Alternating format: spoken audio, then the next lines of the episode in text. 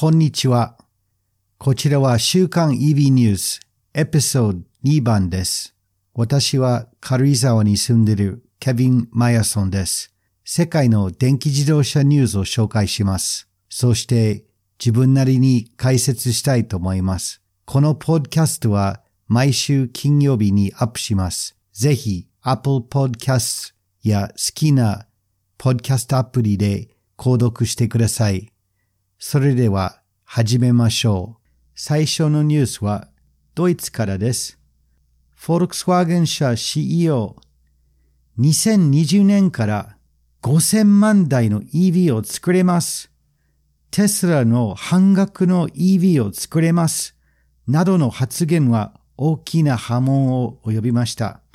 同社は数年前からディーゼルゲート問題、つまりディーゼル車の排気ガスの量の隠蔽問題のために VW に対して強大な罰金が各国は請求され、VW の電気自動車開発は加速されました。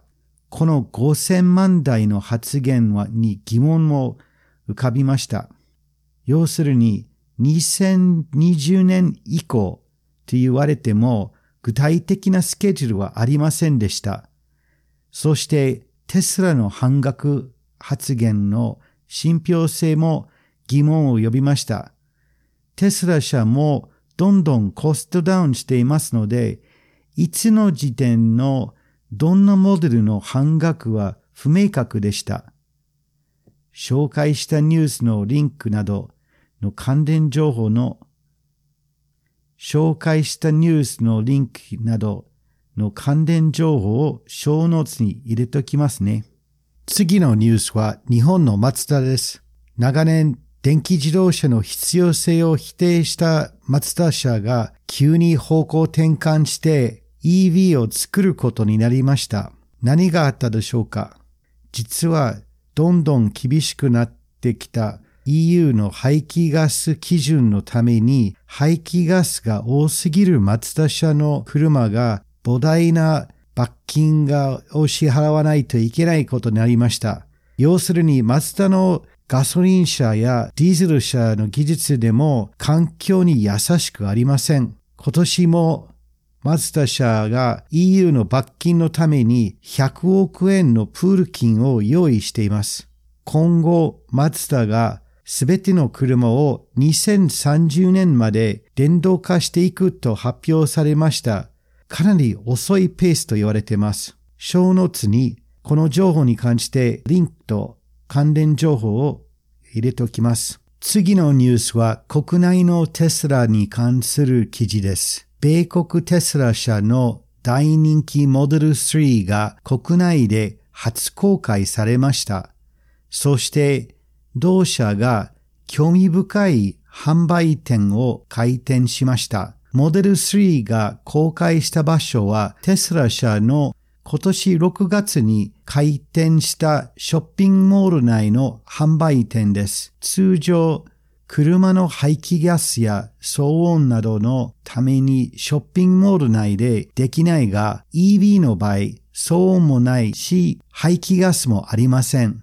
ショッピングモールはたくさんのお客さんが集まる場所、私たちはそういうところに自ら出向かいます。EV 専業メーカーのテスラの車は排気ガスや石油の匂いもなく、騒音も出しません。そんな私たちだからできること。テスラの日本カントリーセールスディレクターの吉田敦氏が語りました。その通りですね。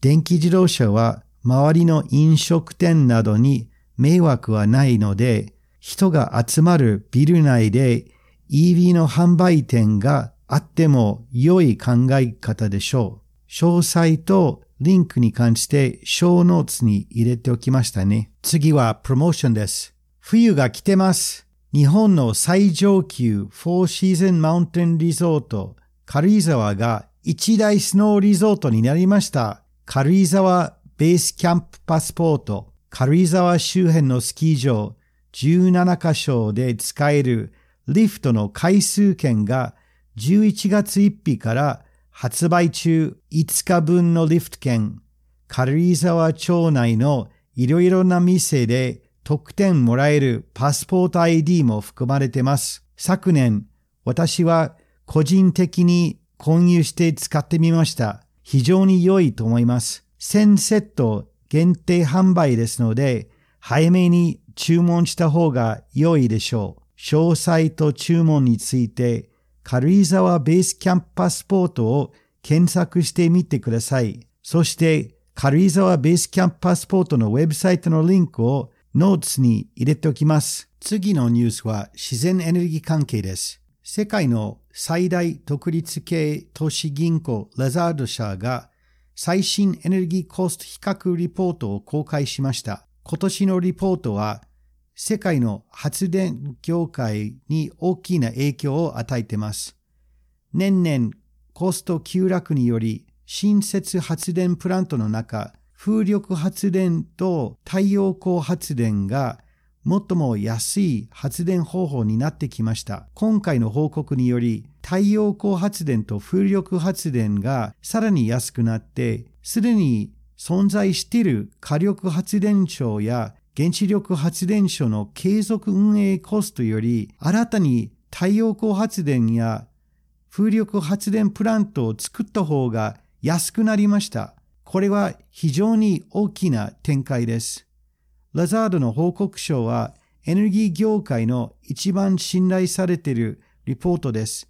そしてリポートの内容は助成金なしのコストを比較しています。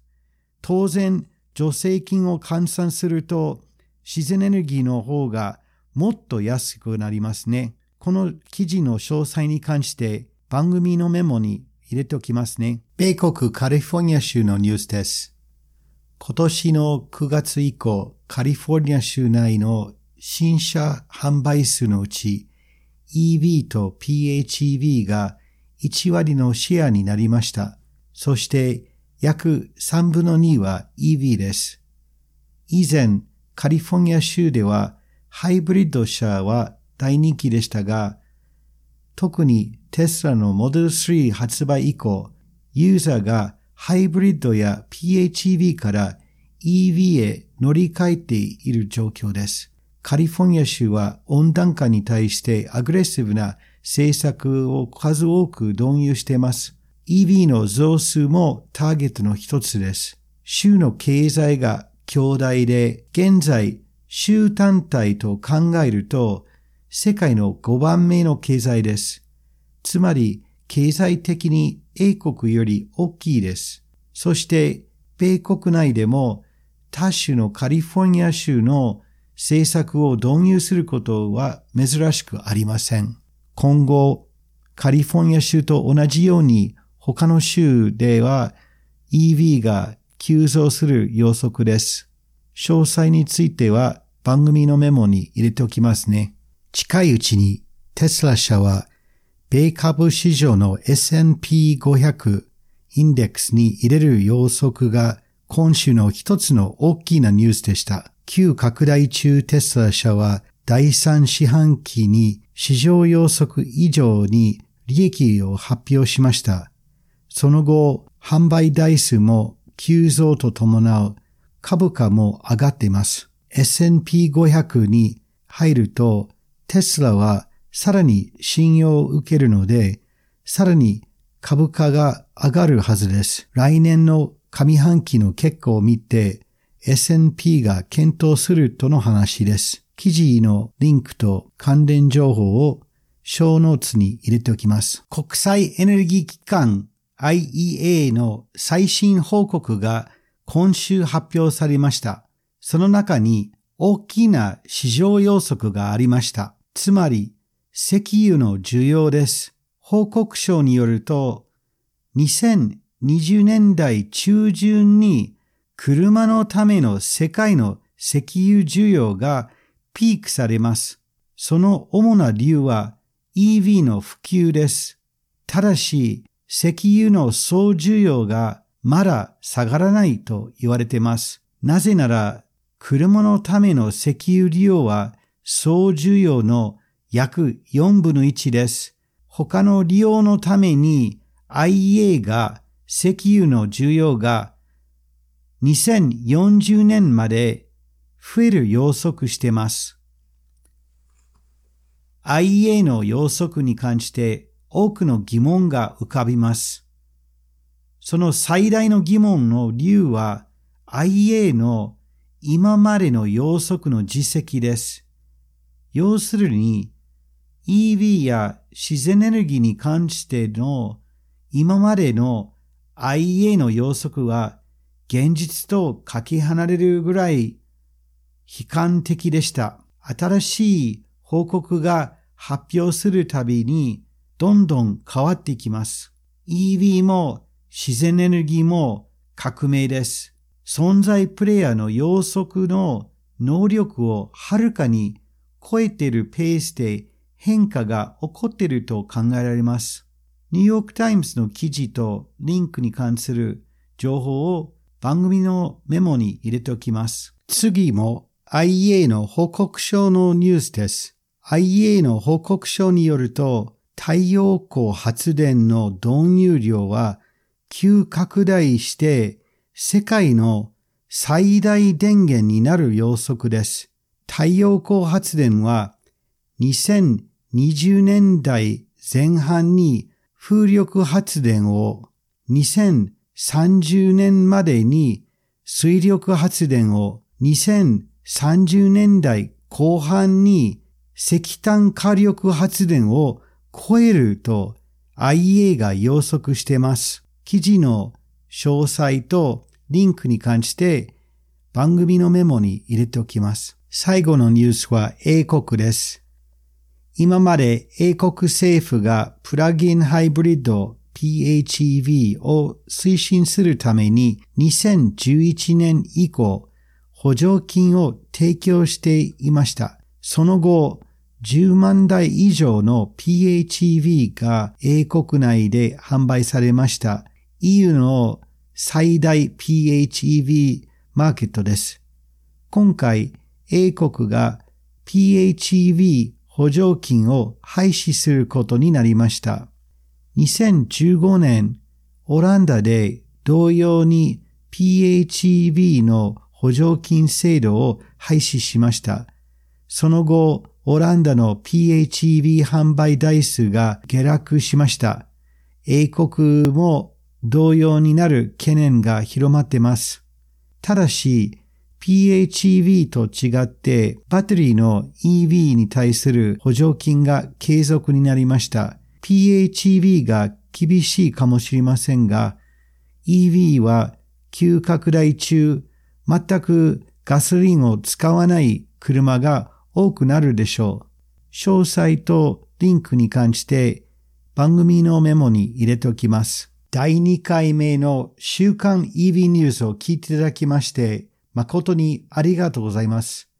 いかがでしたでしょうか？私は長年日本に住んでいるアメリカ人のケビン・マヤソンと申します。長野県の軽井沢で小さいなバーを軽井沢駅前でやっております。私は環境に関して意識が高く、環境変化や温暖化に関して心配しております。また以前のキャリアで IT 企業数社を経営やっておりました。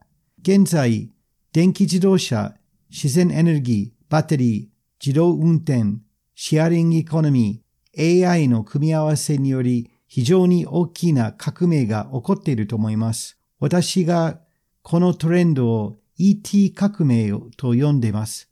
ET の E はエネルギー、そのこと。T は技術、テクノロジーのことと交通、トランスポーテーションのことです。この ET 革命は世界中に大きな影響を与えると思います。多分 IT やインターネット革命より強大な影響があるとしょう。これからこのトレンドに関して情報が必要と思ってよくいろいろな情報を探して読んでおります。日本語の情報が少なく海外の情報を紹介したら役に立つと思ってこのポッドキャストを考え始めました。私はポッドキャストの素人です。皆さんのご意見があれば、このポッドキャストのウェブサイトのコンタクトフォームにぜひ書き込んでください。ご意見を楽しみにお待ちしています。きっと改善できると思います。よろしくお願いします。今週の週刊 EV ニュースは以上です。最後にお願いです。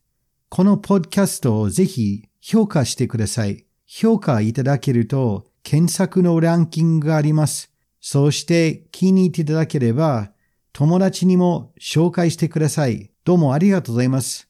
来週もよろしくお願いいたします。それでは。